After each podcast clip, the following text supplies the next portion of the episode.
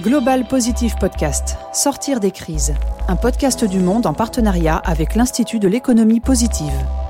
Lutter contre la pauvreté par l'éducation. Josépha Lopez avec Emmanuel Davidenkoff. Apprendre à lire, écrire, compter, connaître l'histoire de son pays, découvrir les sciences ou s'approprier son rôle de citoyen. À travers le monde, des milliers d'enfants, des millions d'enfants sont privés d'école et donc de ces savoirs de base. Pourtant, l'éducation est un des leviers majeurs dans la lutte contre la pauvreté. Alors, comment faire en sorte que l'éducation soit et reste une priorité dans chaque pays ? À quel niveau faut-il agir pour que cela ait véritablement un impact sur la pauvreté ? Dans ce cinquième et dernier épisode du Global Positive Podcast, une déclinaison audio du Global Positive Forum, nous allons mettre l'éducation au cœur du débat. Bienvenue et bonne écoute. Cette émission aurait dû se tenir au journal Le Monde, mais la pandémie et les règles de distanciation physique nous ont amenés à la réinventer sous forme de cinq podcasts. L'objectif de ces épisodes, parler des pistes et des réponses proposées par des dizaines d'experts de l'économie positive au sein du Global Positive Forum. Et pour cet épisode cinq, c'est Hervé Le Treut, climatologue, membre de l'Académie des sciences et professeur à la Sorbonne, qui nous partage sa proposition. Si vous voulez, l'extrême pauvreté, c'est quelque chose qu'on espérait pouvoir éradiquer dans les années qui viennent, et on se rend compte qu'on n'y est pas. Il y a actuellement aujourd'hui à peu près onze pour cent de la population mondiale qui est dans cet état d'extrême pauvreté, qui est défini par le fait d'avoir moins de deux dollars par jour. Et donc cette extrême pauvreté, c'est un, un enjeu majeur pour nos sociétés, parce que c'est, c'est générateur de, de troubles multiples, c'est générateur aussi de, de, de problèmes pour les gens qui sont directement concernés, des implications sanitaires. Donc la lutte contre cette extrême pauvreté, la tentative de l'éradiquer de manière définitive, elle est, elle est prioritaire. Alors la difficulté, c'est effectivement de trouver des leviers par rapport à cela, et l'éducation est très certainement un des leviers majeurs que l'on puisse utiliser. L'extrême pauvreté se manifeste de manière un petit peu différente. Il y a des, des pauvretés dans les pays riches, aussi bien que dans des pays beaucoup plus pauvres, euh, quand on parle de, de richesse globale, de pauvreté globale. Et la manière de concevoir ça va être un petit peu différente. Mais le lien entre pauvreté et euh, éducation semble un lien qui est assez général. Et ce lien que l'on retrouve un, un peu partout peut donc nous servir d'un outil pour essayer d'avoir une manière d'aborder ce problème-là à l'échelle globale, qui est celle aussi du G vingt. Et donc d'arriver à mettre en place des politiques qui soient des politiques que l'on puisse ensuite évaluer et qui permettront d'avoir un effet réel sur ces problématiques. Il n'y a pas d'éducation sans enseignants. C'est sans doute le problème majeur auquel on est confronté aujourd'hui. Il nous faudrait à peu près soixante-huit millions d'enseignants pour être en situation de résoudre ces problèmes de, de formation et donc de pauvreté. La manière dont on peut s'y prendre est nécessairement liée à, à, à la lourdeur de cet enjeu. Donc il y a une première phase qui paraît essentielle, c'est de sanctuariser tout ce qui existe comme système d'enseignement. Ils sont souvent menacés et il y a besoin aujourd'hui d'être sûr qu'ils ne vont pas l'être plus dans les années qui viennent.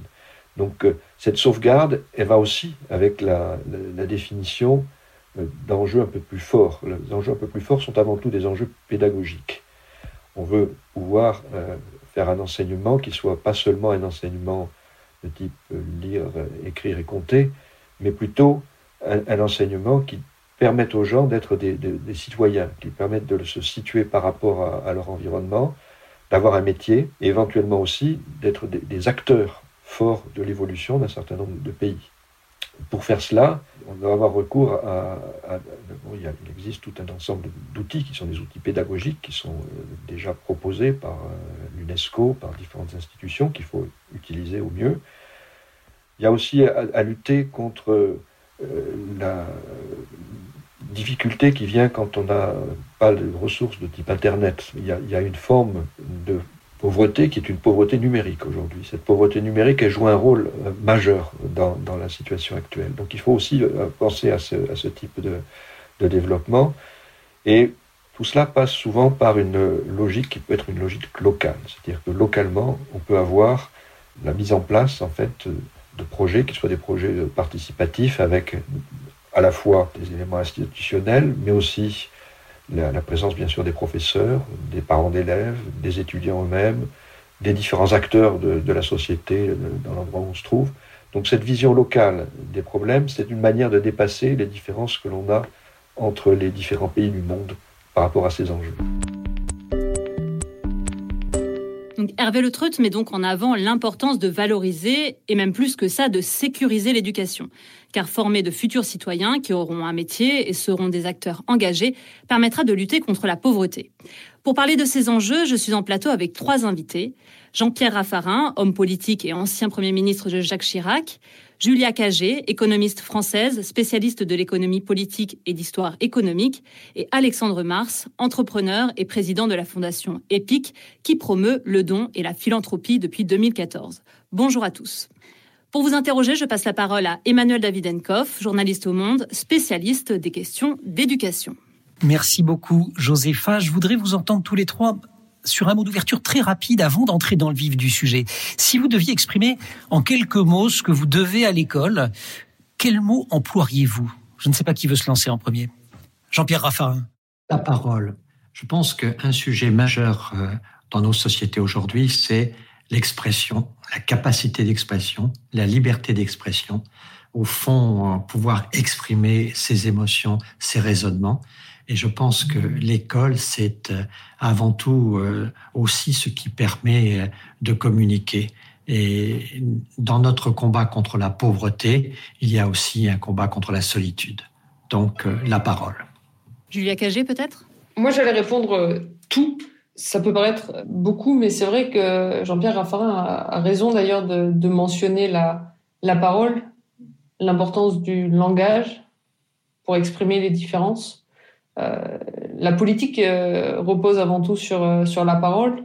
La transmission du savoir repose sur la parole.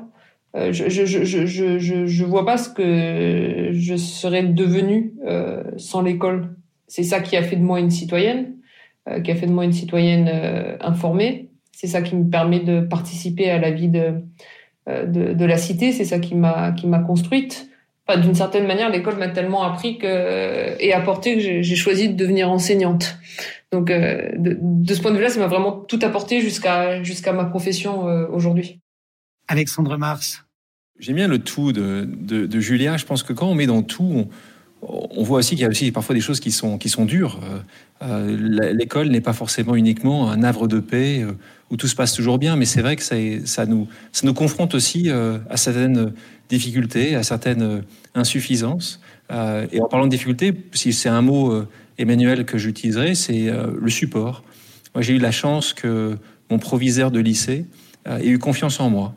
Euh, ait eu confiance en moi quand peut-être que d'autres, et certains professeurs l'avaient bah, peut-être un peu moins, peut-être, peut-être que je n'avais pas parfaitement répondu à leurs attentes. Et ce, provis- ce proviseur-là a vu en moi quelque chose que d'autres n'avaient peut-être pas vu, m'a tendu la main, Euh, et, euh, et grâce à lui, euh, euh, j'ai pu continuer euh, ma trajectoire. Et, et voilà, c'est, c'est une personne. Et je pense que dans nos vies, à tous, il y a toujours des rencontres. Euh, si, on, si on sort de ce cercle familial, et l'école euh, est, est justement un endroit où souvent ces rencontres ont lieu, euh, que ça soit assez tôt ou un peu plus tard. Pour moi, c'était au lycée. Merci beaucoup à tous les trois. On va rentrer maintenant. Encore qu'on y était, mais on va, on va, on va creuser le vif du sujet. Julia Cagé, Hervé Le Treut établit, quand il reformule la proposition, il établit un lien qu'il dit tout à fait évident entre faible niveau d'éducation et pauvreté. Est-ce que du point de vue de l'économiste que vous êtes, on peut établir une relation de causalité ? euh, Je veux dire, qui est l'œuf, qui est la poule dans cette affaire-là ? Les, les deux euh, jouent un rôle. Euh, ce qui est évident, c'est que pour avoir un, un niveau de développement suffisant, que ça soit du point de vue économique, purement économique, ou du point de vue démocratique également, euh, on a besoin d'avoir des, des citoyens qui sont des citoyens qui sont suffisamment euh, éduqués et qu'on a et, et qu'on voit en fait, si vous regardez les, les, les cent cinquante, deux cents dernières années, euh, que tout ce qui est la, la, la croissance des économies, encore faudrait-il que, que la croissance soit aujourd'hui la, la meilleure mesure. Donc en tout cas, la, la croissance économique, les gains de, de productivité vont toujours à la suite d'investissements majeur dans l'éducation, que ça soit au départ dans, dans l'éducation primaire, secondaire, puis ensuite dans l'enseignement euh, supérieur. Ensuite, sur ces, cette question de, de l'œuf ou la, ou la poule, ce qui est extrêmement complexe, c'est que dans les pays où euh, les citoyens sont, sont pauvres, souvent, en fait, ils vont devoir euh, renoncer à envoyer leur, leurs enfants à, à l'école, et ce pour, pour deux raisons. Euh, d'une part, parce que parfois, l'école a un coût, et directement payante, et d'autre part parce que même quand l'école est, est, est gratuite, finalement envoyer ses, ses enfants à l'école, c'est se priver de main d'œuvre.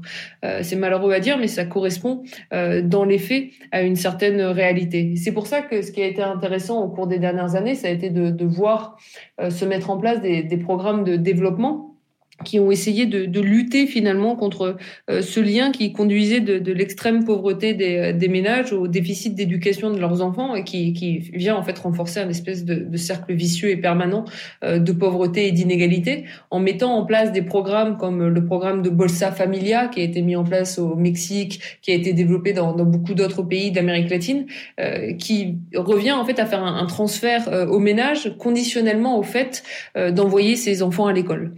Et donc quand vous faites ça, ben on voit que les parents sont très heureux déjà que leur, leurs enfants puissent avoir accès à, à l'école, et le fait de, de, de compenser finalement cette perte de, bah, de, d'appui à la maison, d'appui au champ, d'appui à, à l'entreprise euh, des enfants, puisque les enfants partent à l'école, euh, bah, ça, ça, ça, ça coupe finalement euh, ce lien entre pauvreté et éducation. Donc, pour vous répondre en un mot, euh, je dirais que du point de vue microéconomique, euh, il a été relativement bien démontré euh, que malheureusement la pauvreté était l'un des facteurs qui faisait euh, que les citoyens n'envoyaient pas, n'investissaient pas suffisamment euh, dans l'éducation de leurs enfants. Mais ça, on sait lutter contre avec des programmes comme Bolsa Familia. Le, le, la seule problématique étant de se donner les moyens suffisants pour développer euh, ces programmes à, à grande échelle. Et du point de vue plus euh, macroéconomique, euh, la corrélation et même la causalité est assez bien démontrée entre euh, des populations qui sont des populations plus éduquées, ce qui amène à davantage d'innovation technologique, davantage de productivité et davantage de, de croissance sur, sur le long terme. Merci Jean-Pierre Raffarin. L'Institut de l'économie positive préconise de sanctuariser les budgets nationaux et internationaux d'éducation. Lorsque vous étiez Premier ministre, j'ai révisé, vous expliquez qu'en matière d'éducation, comme peut-être sur d'autres politiques publiques, mais vous le disiez en matière d'éducation, l'argent ne fait pas tout. Est-ce que c'est la bonne entrée de rentrer par la question budgétaire ? Est-ce que d'ailleurs la question se pose dans les mêmes termes selon qu'on est dans un pays euh, riche et développé comme le nôtre ou dans d'autres régions du monde, notamment celle auxquelles Julia Cagé faisait allusion il y a quelques instants ? Je pense que ça a une importance majeure que d'avoir une entrée budgétaire. Bien sûr, ce n'est pas tout, on va y revenir, mais euh, compte tenu des objectifs, et je partage euh, l'objectif de Hervé Le Treut quand il dit qu'il faut d'abord sauvegarder, et sauvegarder, ce sont des budgets identifiés qu'il faut protéger, pas de fermeture d'école, pas de ferme, pas de, pas de, de briques à déposer qu'on va déconstruire. Donc, euh, je pense qu'il est, il est très important de, d'avoir une mobilisation budgétaire. D'abord parce que euh, on a à sauvegarder, parce que aussi euh, il faut pouvoir euh, développer euh, dans tout ce qui va se passer De, de nouveau, et notamment la, la révolution euh, numérique. Donc, on voit bien qu'on a des investissements qui sont nécessaires à faire. Donc, euh, je crois vraiment que euh, les budgets aujourd'hui, en matière d'éducation, ça doit être quelque chose qui doit apparaître dans la conscience politique. Quand, quand je vois encore aujourd'hui euh, l'explosion euh, des, euh, des budgets de la défense, je me dis quand même que euh, on, on est globalement beaucoup plus attentif à préparer la guerre qu'à préparer l'éducation et la paix. Quand euh, je, j'avais ce souvenir de, de, d'une étude de l'UNESCO, je ne sais pas si c'est toujours d'actualité, mais enfin de toute façon, c'était très important. Mais le, le taux de pauvreté mondial pourrait être divisé par deux euh, si euh, les, les enfants pouvaient aller au moins jusqu'à la fin des études secondaires. Donc, euh, on, on, dans le monde, donc on voit bien que euh, c'est si n'est pas acquis pour onze pour cent de la de la population, et donc euh, on, on a sans doute par l'éducation une priorité mondiale, et, et que cela, ça passe par un critère budgétaire. Mais naturellement, ce n'est pas tout. Je pense que l'éducation est une condition nécessaire à la lutte contre la pauvreté, mais on voit aussi que on a des problèmes politiques majeurs quand une population est formée et ne trouve pas d'emploi, pas d'insertion. Et on voit par exemple l'exemple des jeunes en Tunisie. On a été frappé par le nombre de jeunes ingénieurs, de jeunes diplômés de l'enseignement supérieur qui étaient dans les réseaux terroristes. Ce sont des jeunes qui ont pensé pendant très longtemps que grâce à l'éducation, ils allaient entrer dans la société, et finalement, ils en restent exclus, y compris avec leur formation.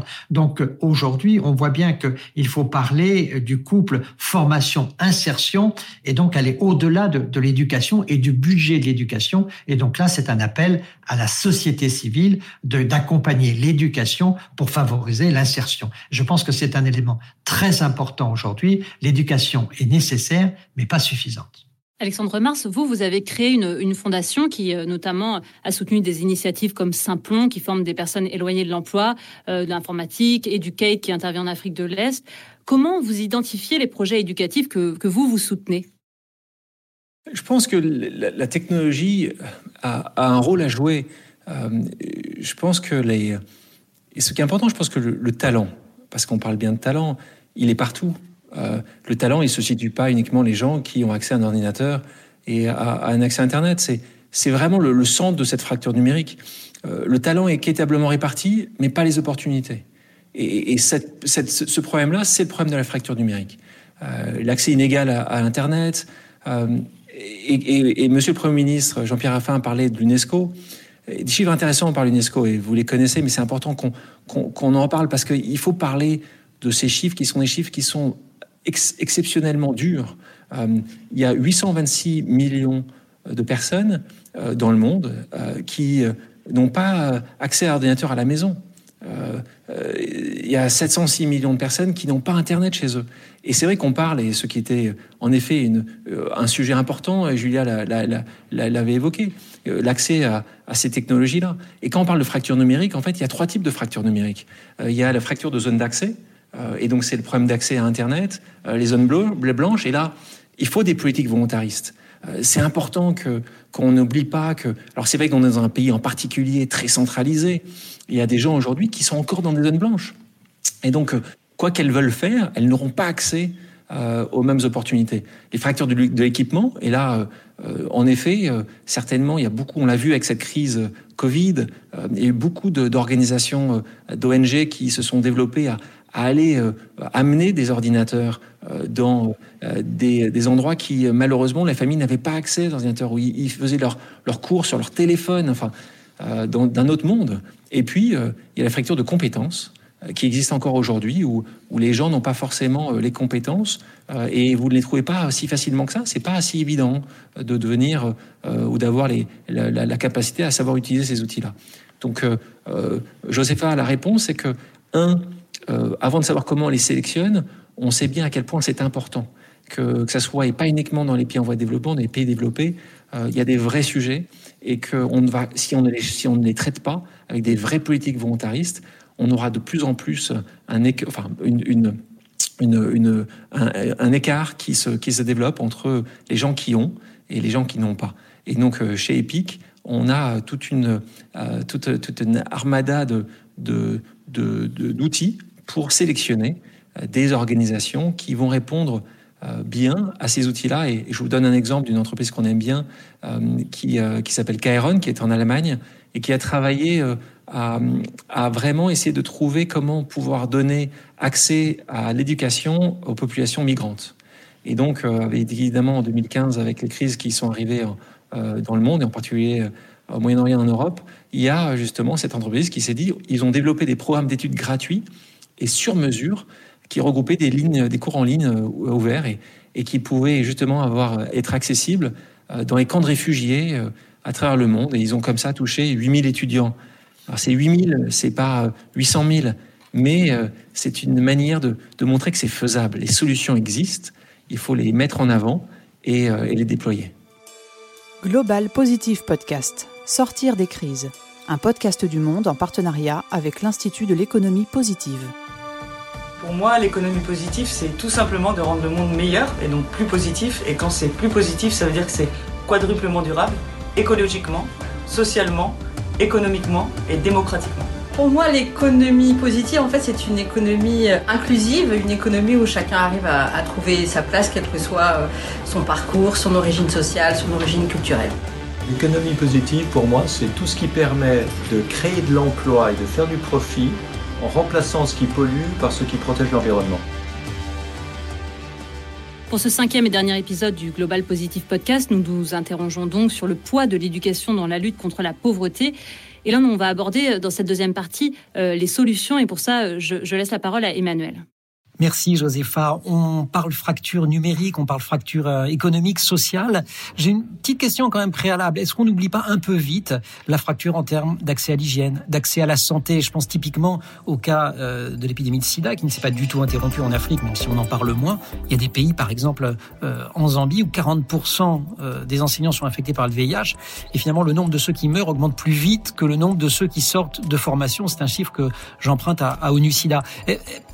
Est-ce qu'on ne, est-ce qu'on ne passe pas à côté de, de, de, de la base du sujet? Jean-Pierre Raffarin?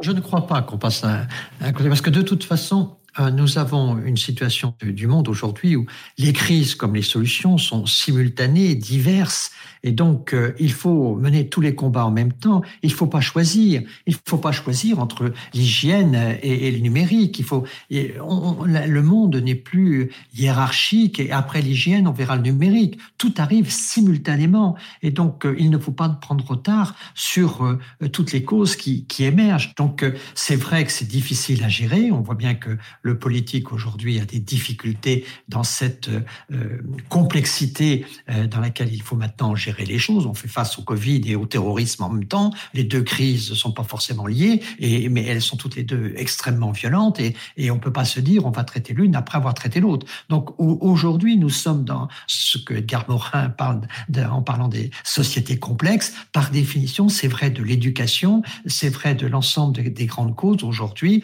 un certain nombre de priorités font que euh, elles, sont, elles doivent être traitées ensemble. Et donc, euh, je crois que quand on se donne des objectifs en matière d'éducation, même s'il y a d'autres contraintes, même s'il y a d'autres difficultés, il faut bien rester centré sur ces objectifs d'éducation, parce que c'est quand même un des leviers essentiels, et que le temps qui est perdu sur ce terrain-là ne se gagne peut-être plus. Je ne sais pas comment c'est en matière de santé, mais je vois des fumeurs qui réussissent à nettoyer leurs poumons au bout de certains temps, mais je ne crois pas qu'un un gamin qui a décroché pourra raccrocher. Et donc, euh, il est très important aujourd'hui, quoi qu'il arrive et quoi que soient les autres difficultés, de garder euh, l'éducation comme une stratégie majeure de développement, évidemment pour les sociétés qui sont en développement, mais aussi pour les sociétés développées, parce que le fait nouveau aujourd'hui, c'est que nous avons de, du sous-développement dans nos sociétés développées, et que donc nous avons aussi à traiter un certain nombre de sujets sociaux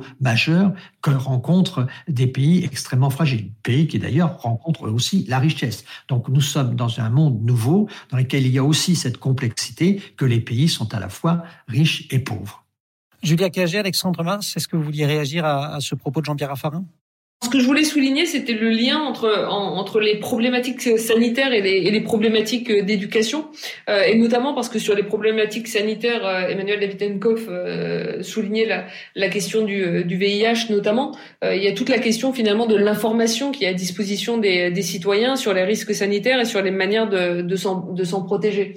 Et si on regarde la, la recherche en sciences sociales sur ces questions-là, en fait, on voit que l'école et l'éducation est sans doute, encore une fois, de ce point de vue-là, la meilleure manière d'informer euh, les citoyens, y compris les, les plus jeunes. Et de ce point de vue-là, je peux que vous inciter à lire les, les travaux d'une économiste française, Pascaline Dupas, qui maintenant est professeure à, à l'université de, de Stanford, euh, et qui a fait plusieurs expériences euh, contrôlées pour voir la meilleure manière justement d'apprendre euh, aux adolescents euh, les risques liés au sida et les meilleures manières de, de se protéger, et qui montre en fait que le fait de le faire par l'école, euh, dans des cursus en fait qui sont euh, enseignés euh, dans l'enseignement secondaire notamment, peut être quelque chose d'extrêmement euh, efficace. Il y a d'autres moyens qui sont utilisé. Euh, il y a, il y a un travail qui a été fait par euh, Abhijit Banerjee, qui est le prix Nobel d'économie euh, l'an dernier, avec un certain nombre de co-auteurs, où ils ont utilisé la possibilité de, de, de se reposer sur les médias, euh, et notamment de, de créer de, de, de, de nouvelles séries euh, télévisées euh, à destination du, du grand public, où justement vous, vous profitez de ces, téri- ces séries télévisées qui vont toucher le, le plus grand nombre pour véhiculer un, un certain nombre d'informations, notamment sur le V I H euh, et, et l'importance de, de, d'utiliser des, des préservatifs.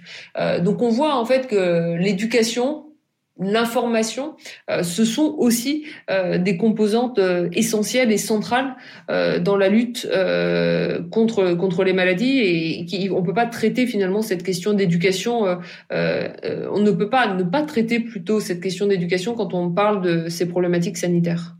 Justement, je vous invite à rester avec nous puisque nous aurons dans, dans quelques minutes un sonore de Denis Mukwege qui parle justement de ça, de son expérience, lui, auprès des victimes de violences sexuelles euh, et qui, pour lesquelles l'éducation a permis euh, de se reconstruire. Euh, je, je redonne la parole à Emmanuel pour la suite de cette deuxième partie. Finalement, les indicateurs les plus pertinents, selon vous trois, rapidement, pour juger de l'efficacité d'un système éducatif, qu'est-ce que c'est ? Il y a, il y a la littératie, il y a l'accès à l'emploi, l'épanouissement, ou bien euh, vous allez me dire que c'est euh, tout ça à la fois et qu'il faut se battre euh, sur tous les fronts ? C'est un, c'est un beau, si, si je peux me permettre, c'est un, on parle beaucoup de ça euh, ces dernières années, c'est les, les mesures d'impact. Euh, c'est, un terme, c'est une terminologie qui, qui existait moins il y a quelques années et, et qui est développée aujourd'hui. Comment on arrive à définir l'impact euh, de ces politiques-là ? C'est vrai que Emmanuel, quand vous, vous citiez l'épanouissement, c'est, c'est malheureusement assez, assez difficilement mesurable. En revanche, aujourd'hui, le taux de, d'illettrisme, euh, les, l'accès à l'emploi, c'est aujourd'hui des taux qui existent. Euh, et c'est vrai que c'est encore, et on n'a pas besoin d'aller très loin, vous le voyez encore aujourd'hui euh, dans un pays comme, comme la France, euh, il y a encore beaucoup trop de jeunes qui euh, sortent de l'école euh, sans savoir lire, Euh, à, la, à la fin de l'école primaire. Et donc ça, c'est des... Aujourd'hui, il y a des entreprises euh, sociales qui, qui, qui se concentrent là-dessus. Quand vous voyez que vingt pour cent des, des enfants sortant de l'école primaire ne savent pas lire, vous dites, il y a un, un travail considérable. Et on sait très bien qu'en C P, ces jeunes, ces enfants qui ne savent pas lire ou qui ont plus de mal que d'autres, on sait dès le départ que, que la trajectoire, leur trajectoire, est quasiment... Euh, et ne sera jamais celle qu'elle pourrait être s'ils savaient lire ou savaient un nombre de, de mots dans leur vocabulaire suffisamment important. Donc, c'est, c'est, c'est, c'est là qu'il faut pouvoir changer les choses. Et là, il y a des chiffres très clairement définissables. Si vous arrivez à, à passer de vingt pour cent à dix pour cent, vous savez, et en plus, c'est souvent des personnes qui viennent des, des, des, des, des, des, des familles qui sont, qui sont sensibles, qui sont, qui sont en difficulté, euh, qui, qui sont en particulier touchées par, par, par ces, par ces taux-là. Donc, c'est en effet des facteurs aujourd'hui qu'il faut arriver, sur lesquels il faut arriver à, à, à travailler, qui sont ces facteurs d'impact. Aujourd'hui, on parle d'impact, on parle de chiffres. Pendant longtemps, c'était plutôt on espère, on fait notre maximum, euh, on voit que c'est pas suffisant. Aujourd'hui, on peut beaucoup plus mesurer, la mesure de ces, de ces impacts est faisable à différents niveaux pendant la, la période de scolarité de ces jeunes. Jean-Pierre Raffarin. Je partage ce que vient de dire Alexandre Mars. Moi, moi je mettrais un, un paramètre un peu élargi, disons que je, je, je ferais le, le taux de l'accès à l'engagement, c'est-à-dire l'accès à l'emploi, mais au fond, l'accès à toutes les formes de, de, de vie sociale, que ce soit la, la participation à une O N G, que ce soit l'activité sportive, la vie locale, enfin, tout ce qui est un engagement. Parce qu'au fond, le, le, le drame aujourd'hui, et je pense notamment à la question africaine, mais, mais pas seulement, C'est, c'est cette forme d'oisiveté, c'est peut-être aussi ce que l'on trouve dans un certain nombre de nos banlieues, c'est cette inactivité qui fait qu'à un moment ou à un autre, des, des réseaux, euh, d'une manière ou d'une autre corrompus, saisissent ces occasions pour occuper des jeunes qui ne sont pas occupés. Donc c'est l'engagement qui me paraît très important. Au fond, euh, euh, si euh, un, un jeune euh, la, n'a pas forcément un emploi, mais un engagement politique, il va, être, il va entrer dans la société, il va, il, il va y trouver... Euh, Sans, sans doute son propre chemin. Et donc, de ce point de vue-là, je pense que euh, l'accès à l'engagement, c'est euh, l'emploi au centre, mais au-delà de l'emploi, c'est le, le fait de ne pas être spectateur de sa vie, d'être engagé pour sa vie. Et c'est ça, je pense, le vrai paramètre de la réussite de l'éducation. Julia Cagé. Moi, je suis absolument d'accord avec tout ce qui vient d'être dit, même si j'ai envie de, de rajouter aussi la, la question démocratique. Euh, au-delà de ça, c'est-à-dire que des citoyens mieux éduqués, euh, ce sont aussi de, de meilleurs citoyens, parce que c'est des citoyens qui seront mieux informés et mieux à même de, de participer au, au débat dans, dans la cité. Souvent, c'est vraiment une dimension qu'on ne prend pas du tout en compte quand on regarde les, les rendements de l'éducation, même si j'aime pas du tout ce, ce mot de rendement, et je pense que c'est quelque chose qu'on doit, qu'on doit considérer. Ensuite, c'est vrai que cette question de, euh, de l'étude d'impact, comme le mentionnait tout à l'heure Alexandre Mars, c'est toujours quelque chose qui est très problématique. Euh, euh, on voit bien que, que les bailleurs euh, ne veulent pas donner des fonds euh, à fonds perdus euh, et, et, et veulent voir euh, si les dépenses qui sont effectuées sont des dépenses efficaces ou, ou pas efficaces. Et en même temps, on voit que souvent, ça peut créer un certain nombre de, de biais.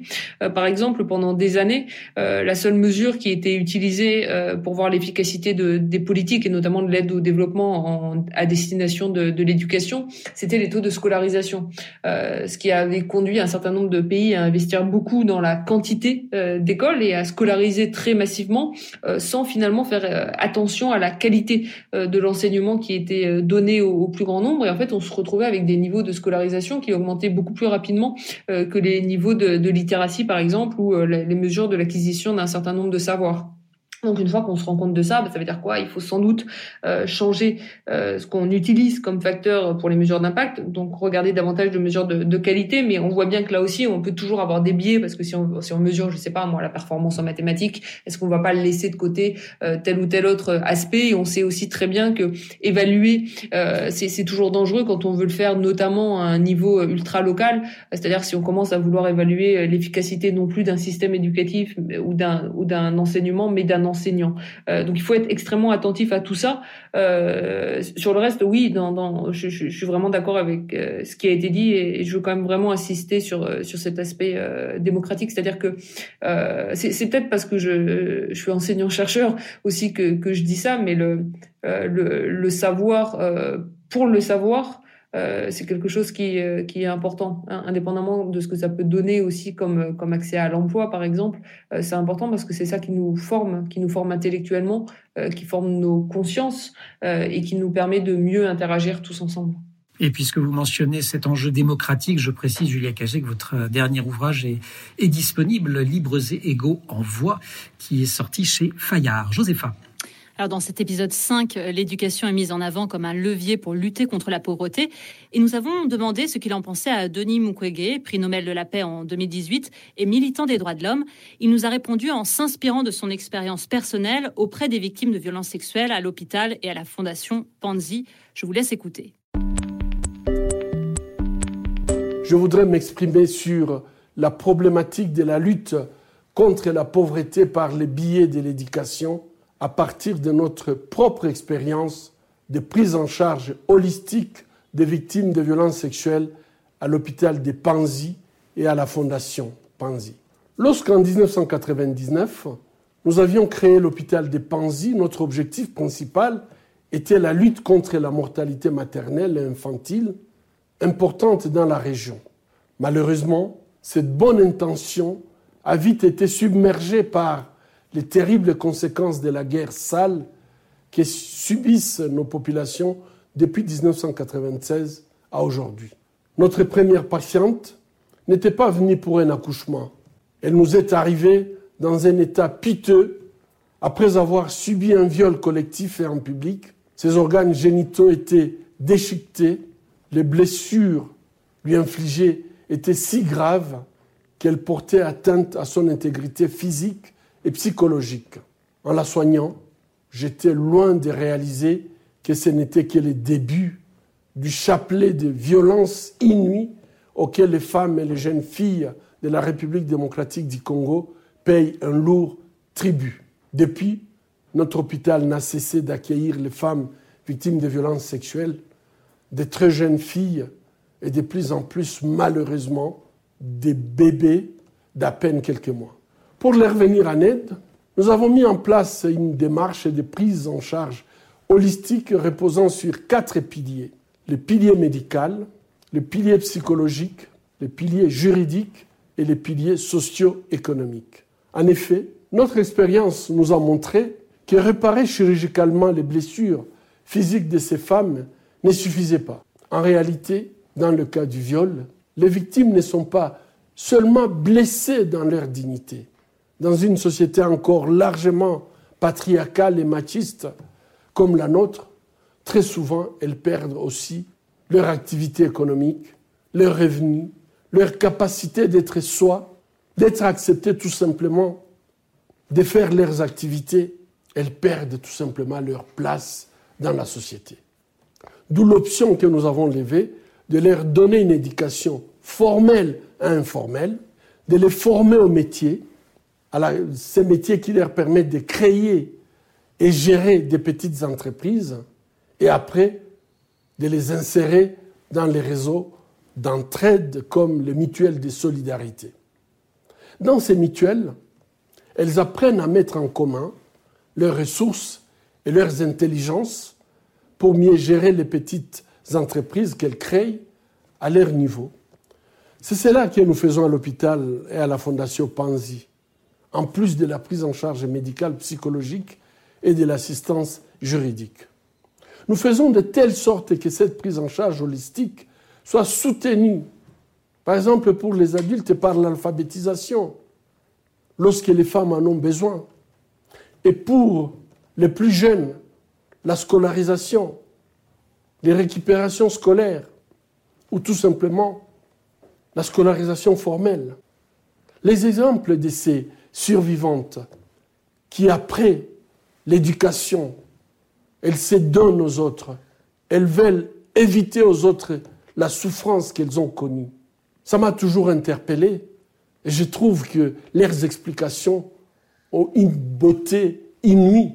Mais ces femmes ne pouvaient pas faire, ne pouvaient pas se réaliser par ces professions sans éducation.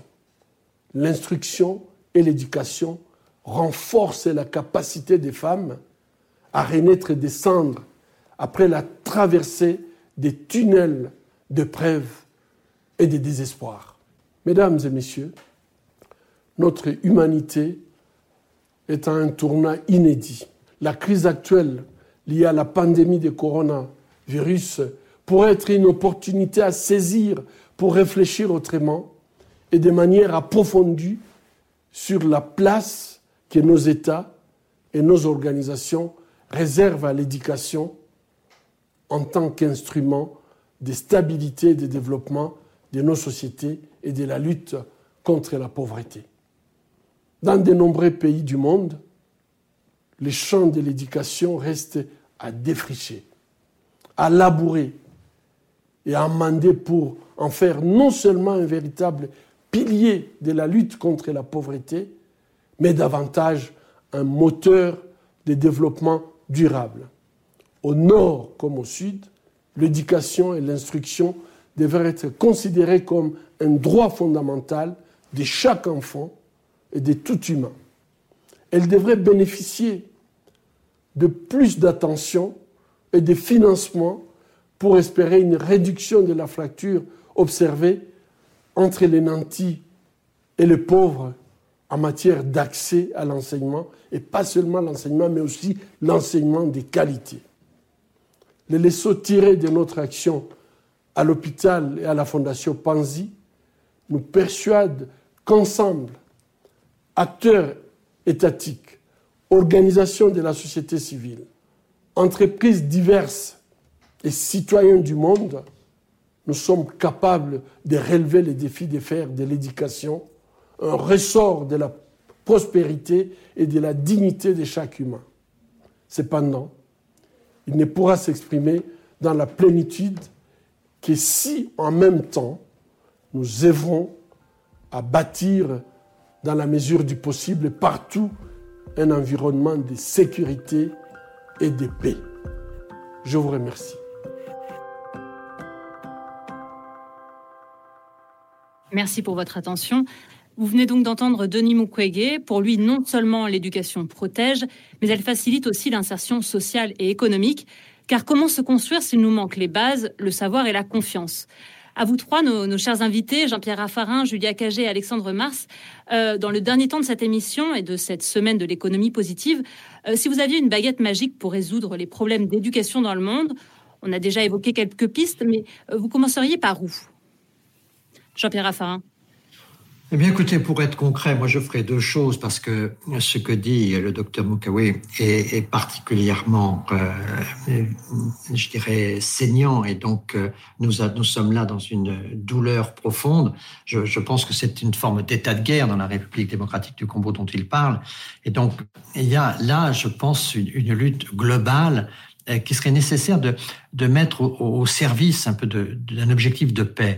Moi, je pense que l'éducation à la paix doit, devrait être renforcée. La, la paix ne tombe pas du ciel. La paix, ce n'est pas un don comme ça. C'est un travail énorme. C'est, quand on regarde dans tous les conflits, beaucoup de choses ont été faites. Je travaille dans une O N G qui s'appelle Leader pour la paix. Nous voyons dans un grand nombre de conflits combien les questions de médiation, combien les, les, les questions au, au fond de, de sanctions sont des sujets difficiles et pour lesquels il y a tout un apprentissage. Donc, l'éducation, plutôt que de la restreindre sur l'essentiel, il faut la diffuser pour qu'elle puisse être une éducation aussi bien à la santé qu'une éducation à la paix. Donc, il y a quelques initiatives de ci, de là, globalement, sur les, les, l'enseignement de la paix, sur l'éducation de la paix, mais très, très peu. Il y a des écoles de guerre dans tous les pays. Il n'y a pas d'école de paix, ou si c'était dans deux ou trois pays.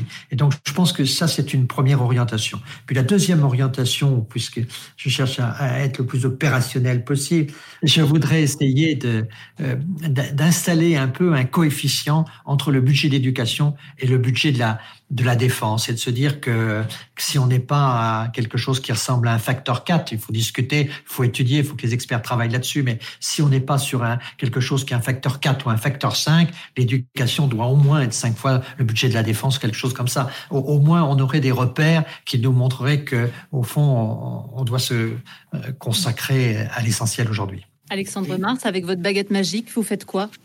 Ben, je pense que je, je, je mets encore plus en avant euh, l'entrepreneuriat. Je pense que l'entrepreneuriat social euh, est, est un endroit, euh, est un terreau intéressant pour favoriser l'accès à l'éducation et à cette insertion professionnelle. Euh, l'entrepreneuriat, d'ailleurs, est, est un moteur d'accès à l'éducation euh, pour soutenir euh, celles et ceux qui n'ont pas les mêmes opportunités que d'autres. On parlait tout à l'heure de, des, euh, du H I V euh, en Afrique. Ça fait penser à une, une organisation qu'on, qu'on, qu'on a beaucoup aidée et qu'on, qu'on aime beaucoup, qui s'appelle Nyaka. Elle est au, c'est en Ouganda. Et euh, l'entrepreneur social qui a créé cette, cette organisation a perdu son frère, sa sœur, euh, à cause du sida dans, dans les années deux mille. Et en fait, cette partie de, de l'Ouganda qui, qui, qui, euh, qui a été très touchée par le H I V a, a vu une génération entière disparaître. Et donc, euh, il a utilisé l'argent qui euh, lui était destiné. À l'époque, il était euh, aux États-Unis. Il avait eu une petite bourse, justement, pour, euh, suite, à, suite à son départ là-bas. Il a décidé de revenir en, euh, dans, en Ouganda et de, de créer une école. Et euh, cette école-là, euh, aujourd'hui, s'est développée. Elle est vraiment dans un endroit très reculé du Ouganda, mais il a déjà touché soixante mille enfants. Et soixante mille enfants, je peux vous assurer qu'ils n'auraient pas eu accès à cette éducation-là, à cette manière-là, et, euh, et c'est l'entrepreneuriat social, à un moment ou à un autre, où, euh, et ça a beaucoup changé, on le sait, on l'a vu ces dernières années, euh, le succès euh, de tout un chacun est peut-être pas forcément le même qu'il était il y a dix ou vingt ans, euh, chacun peut-être voit le succès différemment, et on voit de plus en plus de personnes qui se disent, qui vont dédier une partie de leur vie à avoir un impact euh, sur les autres. Donc ça, l'entrepreneuriat social, et puis euh, un autre point que je ferai avec ma petite, toute petite baguette magique, je continuerai à pousser les gens d'innover dans les méthodes, dans les méthodes d'apprentissage. Euh, les termes qu'on utilise pour savoir pivoter, s'adapter, s'inspirer d'autres modèles. On voit qu'il y a des modèles qui existent ailleurs. Pourquoi ne pas les répliquer ? Pourquoi ne pas vouloir réformer parfois par des modèles d'éducation qui fonctionnent ? euh, J'aime bien, et si, on, si je parlais, j'étais en Afrique, maintenant je veux, je veux revenir en France, parler de cette organisation qui s'appelle Télémaque, qui est innovante, parce qu'elle a réussi à mettre ensemble, ce qui est assez dur. Euh, donc, euh, elle s'appuie sur un réseau de, d'une centaine d'entreprises privées, cent soixante-dix établissements scolaires publics qui sont essentiellement dans les, dans les R E P. Euh, et en fait, un modèle intéressant parce qu'ils mettent ensemble euh, en fait, un trio, un tuteur en entreprise, un tuteur académique et un étudiant. Et on parlait tout à l'heure de, de mentoring, de fait qu'il y a un mentor. Et ben, ça se passe comme ça. Il y a quatre-vingt-quinze pour cent des jeunes qui sont soutenus par, par Télémaque qui ont obtenu leur baccalauréat. Et donc là, on est vraiment sur un exemple de oui, ensemble, parce qu'on ne peut pas continuer à, à confronter les idées, les gens, les réseaux. Le secteur public peut et doit travailler avec le secteur privé, qui aussi a, a des compétences et doit comprendre aussi comment fonctionne le secteur public. Et je pense que c'est ça aussi d'innover, c'est d'accepter. Nous arrivons presque à la fin de cette émission. Julia Cagé, en quelques mots, avec votre baguette, quelles seraient vos marges de manœuvre ? Oui, alors moi, je suis... Je suis scientifique, donc j'ai pas de j'ai pas de baguette magique. Euh, on essaie plutôt de d'évaluer euh, ce qui marche, euh, ce qui marche pas, et, et de voir la, la meilleure manière d'utiliser euh, l'argent public contrairement aux politiques.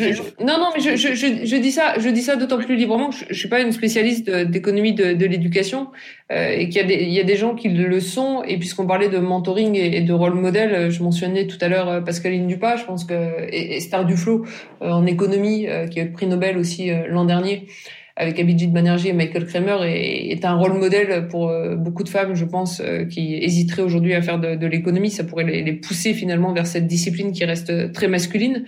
Euh, elle, elle, elle étudie cette question de, depuis des années, et justement la question est de savoir si vous avez un million d'euros, dix millions d'euros, cent millions d'euros, un milliard d'euros. De toute façon, on est toujours avec des ressources limitées. Quelle est la meilleure utilisation de ces financements, et quelle, quelle est la meilleure utilisation de, de ces financements pour qu'ils puissent euh, profiter au, au plus euh, au plus grand nombre. Il y a un besoin, de, il y a un manque de financement crucial euh, dans le secteur de l'éducation. Ça, c'est une première réalité. Il euh, faut souligner que c'est vrai non seulement dans les pays euh, en développement, c'est également vrai euh, dans les pays riches. Euh, et on en voit très fortement les, les conséquences, y compris euh, y compris aujourd'hui, euh, y compris d'un point de vue macroéconomique. Je pense qu'on souffre aujourd'hui, par exemple, quand vous regardez l'explosion des inégalités aux, aux États-Unis, du désinvestissement qui a été fait au cours des dernières décennies. Euh, dans, dans l'enseignement euh, supérieur public. Euh, et cette problématique se, se pose également aujourd'hui dans un pays comme la France, hein, celui euh, du, du financement de, de l'enseignement supérieur, et le fait qu'on dépense beaucoup moins aujourd'hui qu'il y a une dizaine d'années euh, par tête d'étudiant euh, dans l'enseignement public en France. Il faut s'interroger sur les, condi- sur les conséquences que ça pourra avoir sur le... sur le très long terme. Euh, dans, dans les pays en développement, il y a un problème de, de, de moyens. Euh, il faut s'interroger aussi sur, sur la meilleure manière d'allouer ces moyens. Ce, ce sont des questions qui sont extrêmement euh, complexes. Euh, c'est pour ça que je, je préfère pas utiliser ma baguette magique ici, au sens où il y a, il y a, il y a des milliers d'articles qui sont écrits par des gens qui sont beaucoup plus spécialistes que moi sur, sur ces sujets-là. Euh, je vous conseillerais plutôt, ben, typiquement, la, la lecture du, du dernier livre de, d'Esther Duflo avec Abhijit Banerjee sur sur toutes ces questions-là, et, et tout ce qui peut être fait en économie du, du développement sur un certain nombre de sujets, et en particulier sur le sujet de l'éducation, pour permettre euh, au plus grand nombre d'accéder à des savoirs essentiels. Merci beaucoup Julia Cagé, merci beaucoup Alexandre Mars. Je voudrais peut-être un, un dernier mot. On, on est en train de clore une série de cinq émissions du Global Positive Forum qui prétend rechercher des solutions au niveau mondial. L'éducation, ça reste un sujet national, même au niveau européen. D'ailleurs, elle n'est pas dans les traités, l'éducation. Alors comment faire exister ces idées au niveau international ? Comment agir au niveau international ? Jean-Pierre Raffarin. Je pense que les, les organisations comme l'ONU, mais bien sûr l'UNESCO, agissent déjà sur l'international. Et donc, sans doute qu'il nous, faut, il nous faudrait un certain nombre d'équations, de paramètres qui pourraient être des, des, des facteurs de comparaison et, et d'harmonisation un peu des différentes politiques. Mais le fond de l'affaire, moi, que je trouve, et ça a été dit euh, tout à l'heure, au fond, c'est, c'est peut-être... Euh, et c'est amusant parce que euh, cet appel à l'entrepreneuriat éducatif, c'était un, un sujet qui était dans le rapport Attali, Euh, ce grand rapport sur la francophonie, où on, il, a, il appelait à ce que l'entrepreneuriat éducatif se développe partout pour le français, mais ce serait vrai pour le développement, pour la santé et pour un grand nombre de, de sujets. Au fond, c'est de se dire aujourd'hui, euh, l'éducation euh, euh, doit être beaucoup plus largement euh, l'objet d'initiatives, de développement, d'engagements divers et variés, publics et privés, de manière à ce que euh, cette, euh, ce levier-là soit euh, à la disposition du plus grand nombre. Et donc, au fond, moi, ça me va bien de terminer ce podcast sur cet appel à l'entrepreneuriat éducatif. Merci beaucoup, merci à tous. C'est la fin de ce cinquième et dernier épisode du Global Positive Podcast. Merci à nos invités, merci Emmanuel pour cette interview, et merci à vous de nous avoir écoutés. J'espère qu'on vous a inspiré, que ces propositions pourront vous faire réfléchir. Je vous dis à très bientôt. Le Global Positive Podcast est un podcast du Monde, réalisé dans le cadre d'un partenariat avec l'Institut de l'économie positive.